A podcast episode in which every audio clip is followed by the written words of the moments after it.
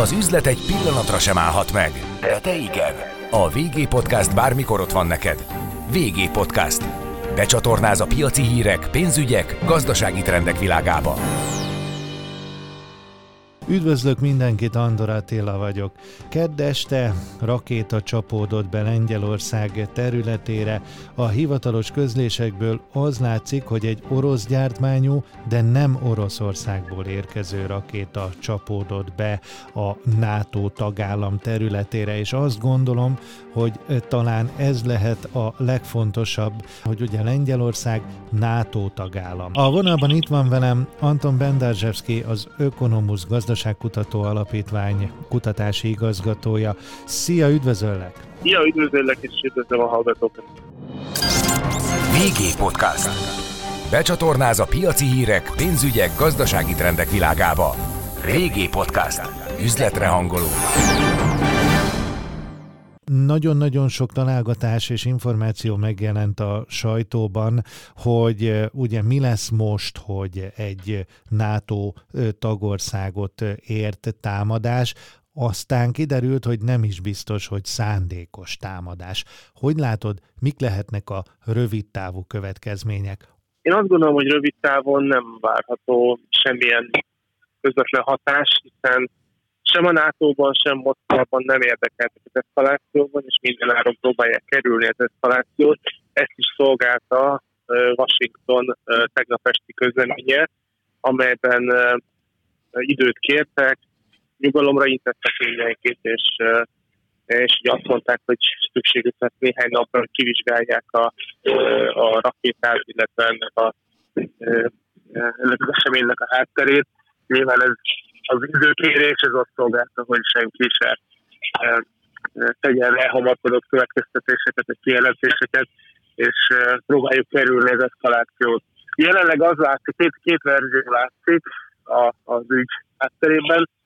Az egyik, hogy ez egy orosz rakéta, amely ukrán célpont felé haladt, és valószínűleg lelőhette az ukrán légvédelem, ugye levegőben, és mivel egészen közel volt a célpont 10-12 kilométerre a lengyel határtól, így ez a lelőtt rakéta lengyel földre csapódhatott. A másik verzió, hogy ukrán légvédelmi rakétáról van szó, ugye ugyancsak egy orosz támadás ellen lettek kilőve, ezek a rakéták, és, és ez a fajta védelmi rakéta csapódhatott lengyel területre. De ugye a lényeg mindkét esetben bármelyik verzió is legyen, legyen. Az, hogy nincs szó szándékosságról, Oroszországnak nem áll érdekében nato országot támadni, nem áll érdekében egy újabb, egy újabb háborús frontot nyitnia, hiszen hát a ukrán fronton sem állt éppen túl jól, és nyilván nem érdekelt egy, egy esetleges eszkalációban a nato tagállamokat nem érdekelt abban, hogy a NATO közvetlenül is beavatkozzon a háborúba, hiszen hát a NATO jelenleg is támogatja Ukrajnát, de nyilván ennél egy nyílt konfliktus esetén sokkal több mindent is tudna tenni, például katonákat vinni Ukrajna területére, vagy vadászgépeket adni Ukrajnának, stb. stb. Nyilván Oroszország nem érdekelt abban, hogy ezek a lépések megtörténjenek, és, és hogy akár közvetlenül konfrontációra kerüljön sor a NATO-val. Tehát a szándékosság bármiféle jelét én, én mindenképpen kizárnám.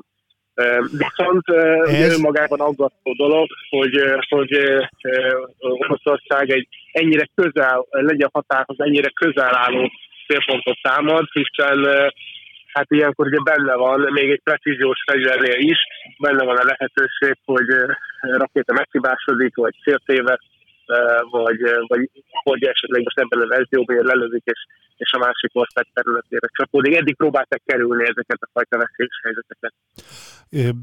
Azt gondolod, hogy itt emiatt a történtek miatt Oroszországnak is egy kicsit át kell gondolnia a stratégiáját, hogy magyarán, hogy mennyire mer a NATO határa környékére célozni, mert azért egy ilyen tévedés ugye tragikus következmény következményekkel is járhat, még akkor is, hogyha egyébként egyaránt mindenki nyugalomra int és időt kér, ahogy ugye mondtad, az amerikai diplomácia is, hogy kivizsgálják a körülményeket. Tehát azért azt gondolom, hogy egy, most mindenféleképpen az oroszlán bajszát rángatják, még ha nem is szándékosan.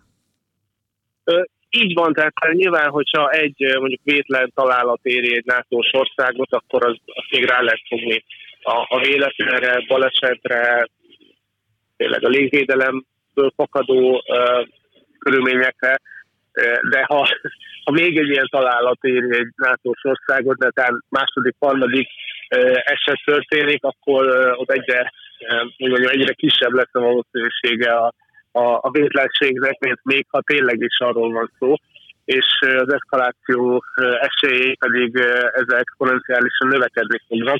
Tehát Oroszországnak biztosan kerülni kell a következő hetekben, hónapokban egy ilyen konfrontáció lehetőségét, főleg, hogy egyébként a lengyel és a balti politikai körökben azért vannak olyan vélemények, hogy ez, ez nem vétlen, hanem olyan szempontból szándékos, hogy Oroszország mondjam, teszteli a, a NATO-nak a hajlandóságát, vagy a, vagy a lengyel védelmi erők hajlandóságát arra, hogy egy ilyen helyzetben mit tudnak tenni, vagy, vagy mit akarnak eszkalálni. Te, És nyilván, te magad látsz erre esélyt? Te magad látsz nem, erre Nem, nem, én azt gondolom, hogy, hogy nem. Sőt, azt gondolom, hogy csoda, hogy eddig hasonló eseteket megúsztunk, hiszen ugye Oroszország csak a tegnapi nap során több mint száz rakétát lőtt ki. Ezek egyébként precíziós rakéták voltak, ez egészen pontos, nagy fontossággal lettek külőve, egy ilyen X101-es rakétának egy-két méter a, a, hogy mondjam, a fontossága, a szúrása, de, de hogy korábban ennél sokkal egyszerűbb, olcsóbb rakétákkal lőtte Ukrajnát, és azoknak a rakétáknak a szórása több száz méter is lehetett, két-háromszáz méter is. Tehát ebből azt akarom mondani, hogy egész egy csoda, hogy mondjuk eddig nem került sor egy, egy hasonló incidensre, de én a, én a szándékosságot ilyen esetben, vagy a tesztelést orosz részt zárnám, hiszen nincsenek olyan helyzetben, hogy, hogy, hogy ilyen döntésre jussanak.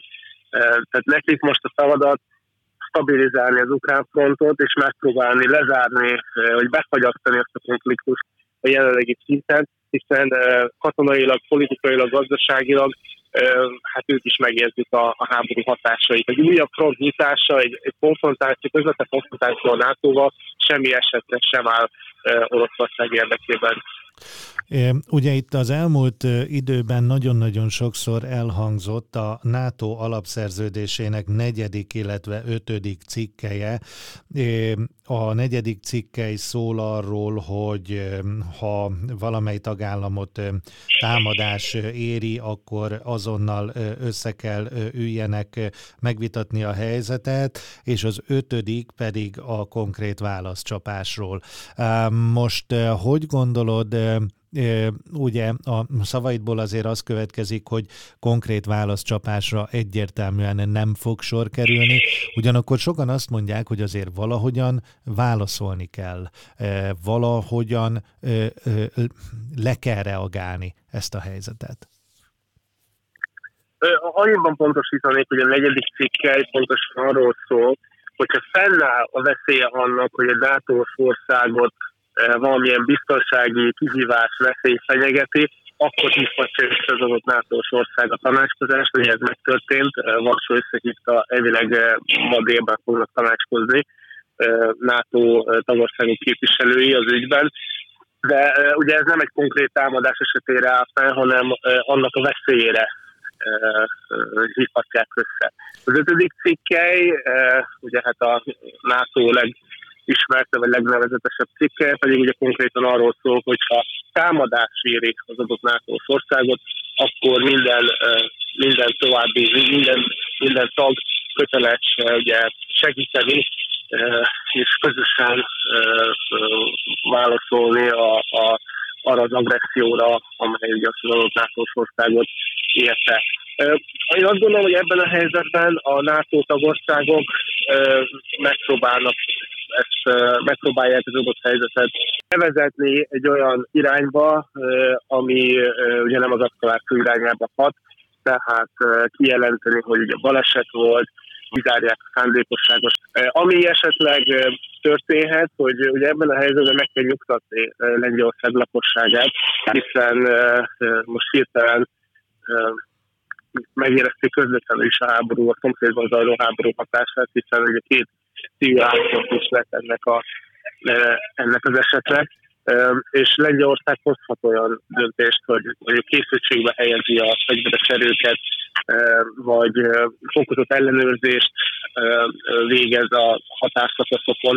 Ugye arról már szóltak információk, hogy átmenetek felfüggesztették a, az ukrán-lengyel bizonyos határszakaszokon felfüggesztették a a, a határ átjárást a lengyel-ukrán szakaszon. Tehát ilyen intézkedések történhetnek. De Lengyel, Lengyelországról még mindenképpen szeretném, hogy beszéljünk, de azt mondod, hogy kizárható a szándékosság, egy, kvázi egy véletlen történhetett. Mennyire van háborúban véletlen? Mennyire lehet katonai fejjel értelmezni, biztonságpolitikai fejjel értelmezni a véletlen tévedés fogalmait?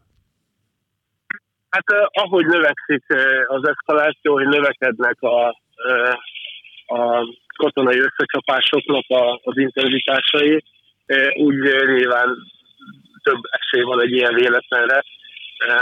Most mondok néhány példát, vagy egyet legalább. A Ukrajnában néhány hónapja volt egy komoly orosz támadás egy, egy bevásárlóközponttal szemben, amelynek ugye több tucat halottja lett most, most a szándékosság, szándékosan civileket céloztak meg, vagy, vagy nem erről van szó, hanem úgymond balesetről. Nyilván háborúban nincs baleset, de, de ott például konkrétan arról volt szó, hogy egy olyan rakétával lőtték ezeket a, ezeket a célpontokat, amelynek nagyon kicsi a pontossága, 200 méteres a, a szórása, és valószínűleg egy olyan vasúti csomópont volt az eredeti cél, amely pontosan 150 méterre volt található a bevásárlóközponttól, de hát a rakéta az, nem találta el azt a célt, és a bevásárlóközpontba e, csapódott bele. Tehát nyilván ez egy, ez egy e, nem felelt meg az eredeti célnak. E, ráadásul e, azt is ugye figyelembe kell venni, hogy ezek a rakéták, ezek a katonai eszközök rendkívül drágák a jelen helyzetben, hogy a technológiai szankciók vannak Oroszországgal szemben, nincsenek is olyan helyzetben, hogy a legmodernebb fegyvereiket, a legmodernebb precíziós fegyvereiket nagy mennyiségben pótolni tudnák, hiszen hiányoznak a mikrocsipek hozzá. Minden egyes kilőtt rakétának nagy értéke van. Fontos, hogy, ö, hogy olyan célba érjen, amely a orosz katonai szempontoknak megfelel. Hogyha ez a rakéta mondjuk egy lengyel mezőgazdasági földbe csapódik, és egy 13 millió dolláros rakétáról van szó, akkor én azt gondolom, hogy ez legyen tesztelés, vagy bármilyen szándékosság, ez azt gondolom, hogy nem felel meg az orosz katonai céloknak, hiszen ez a 13 millió dollár a semmiért lett elherdálva. És ugye Oroszország a tegnapi támadás során közel 100 rakétát ki, a többsége, ez az X-101-es kategória, 13 millió dollárt ért darabja, több mint egy milliárd dollárt költöttek egyetlen nap alatt erre a támadásra. Tehát ugye ilyenkor ezeket a szempontokat is figyelembe kell venni, hogyha a szándékosságról, vagy vétlenségről beszélünk, hiszen a vétlenségnek nagyon komoly gazdasági kára is van, és ezeket azért próbálják elkerülni, hiszen nincsenek olyan helyzetben, hogy hogy, hogy csak úgy előessék a rakétáikat. Hogyha a lengyel oldalról nézzük, ugye az országot támadás érte, még ha nem szándékos, és lengyel civilek két fő halt meg, és ahogy látom, a lengyel politikusok is viszonylag kimértek és higgadtan nyilatkoznak, de azért lehet egy más olvasata lengyel oldalról a történteknek. Köztudott, hogy szélsőségesen orosz ellenes a, a közvélemény és a politika. Hát nem mondanám, hogy szélsőségesen vannak erősen orosz ellenes szállok, nem, nem ilyen rasszizmusról vagy etnikai okokról van szó, hanem egzisztenciálisan veszélybe értik magukat. Moszkva imperialista birodalmi tervei miatt, és nyilván minden orosz megnyilvánulásban, stratégiában pontosan ezeket a birodalmi terveket látják visszajönni, és megvan a történelmi tapasztalatuk a lengyeleknek Oroszországgal való együttműködésről. Ugye amíg Magyarországnak mondjuk 40 éve volt, átérni ezeket a történelmi tapasztalatoknak a lengyeleknek azért volt egy több mint 300 éves történelmi közös múlt Oroszországgal, tehát ők emiatt féltik ugye az ország államiságát, de ettől függetlenül nagyon is jól látják, hogy hova vezethetnek ezek a folyamatok, hogy egy, egy világháború, egy nukleáris konfliktus nyilván nem áll az ország érdekében, és ezt pontosan látják a politikusok is, hogyha szándékos támadás történt az Oroszország részéről, akkor arra biztos vagyok benne, hogy lehető legkeményebb választ kezdenek volna Lengyelországtól, és megkövetelték volna a NATO beavatkozását, a NATO segítségét, de mivel, ahogy említettem, ez a fajta szándékosság kizárható, azt gondolom, hogy a lengyelek sem fogják fokozni a helyzetet, és inkább a deeszkaláció irányába próbálnak lépni. És mi lehet a válasz? Lesz-e válasz? Azt gondolom, hogy, hogy azért azt valóban az eseményeket figyelő kívülállóként is meg lehet állapítani, hogy azért valamit a nemzetközi közösségnek erre a helyzetre reagálnia kell. Én két, két kimenetele is lehet a dolognak, lehet egy pozitív is, lehet negatív. Ugye a, a negatív fejlemény az lehet, hogy a felek egy még merevebb álláspontra helyezkednek be a NATO részéről. Valamilyen válasz érkezhet, amire az oroszok is tükrözve reagálhatnak, akár katonai változat, mondok egy példát, az a fokozott határ ellenőrzés NATO-s vadászgépekkel, mondjuk Ukrajna térségében, Kaliningrad térségében, és erre az oroszok is valamilyen hasonló tükrözött, felfogozott lépést tehetnek, ami, hogy mondjam, egy eszkalációs spirált indukál, és a felek újabb és újabb lépésekre, eszkalációs lépésekre lesznek átkényszerítve. Ez a, ez a negatív. De lehet belőle egy, egy pozitívabb forgatókönyv is. Én azt gondolom, hogy Oroszország most próbál valamilyen tárgyalás irányába lépni. Ugye látszik, hogy szeptember eleje óta az orosz font több helyen összeomlott, katonai kudarcokat könyvelnek el, ugye újabban Hersonból is ki kellett vonulniuk, és lehetséges, hogy a G20-as csúcsra komoly reményeik voltak, ugye arról is voltak hírek, hogy esetleg a háttérben folynának tárgyalások, az oroszok megnyitották a saját igényeiket, a saját feltételeiket, és abban bíztak, hogy lesz valamilyen kompromisszumos megoldás esetleg, de hát azt is hozzá kell tenni, hogy az orosz igények azok biztos, hogy egészen ultimátumszerű merevséget tartalmaznak, hiszen az annektált területekből valószínűleg nem akarnak engedni, és ez a fajta válasz a másik fél részéről nem érkezett a g csúcson Lavrovnak, el kellett hagynia a csúcsot egészen, egészen korán, nem is várta meg a végét, és hát néhány órára rá pedig elindultak az orosz támadások Ukrajnával szemben. Tehát a, és ebből hogy jön ki a pozitív forgatókönyv? Hát úgy, hogy látszik egy érdekeltség orosz részről a, valamiféle tárgyalásokra. Nyilván nem mindegy, hogy milyen tárgyalásokra és milyen békéről lenne szó, hiszen a konfliktus befagyasztása jelenlegi állapotban sem az Egyesült Államok, sem Ukrajna érdekében nem áll, hiszen ebben a helyzetben csak azt jelenti, hogy oroszok erőt gyűjtenek, és újra neki futnak a, az ukrán területeknek.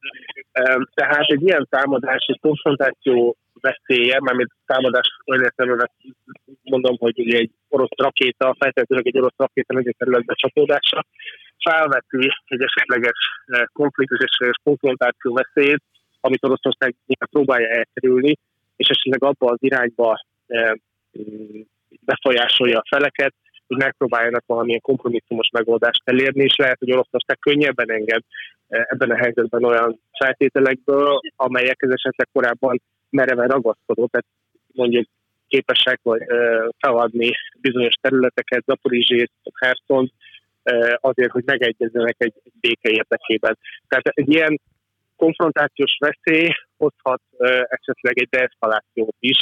Anton Benderzsevszki, az Ökonomusz Gazdaságkutató Alapítvány kutatási igazgatója. Köszönöm szépen. Köszönöm szépen a beszélgetést. Üzletre hangolunk. Régi podcast.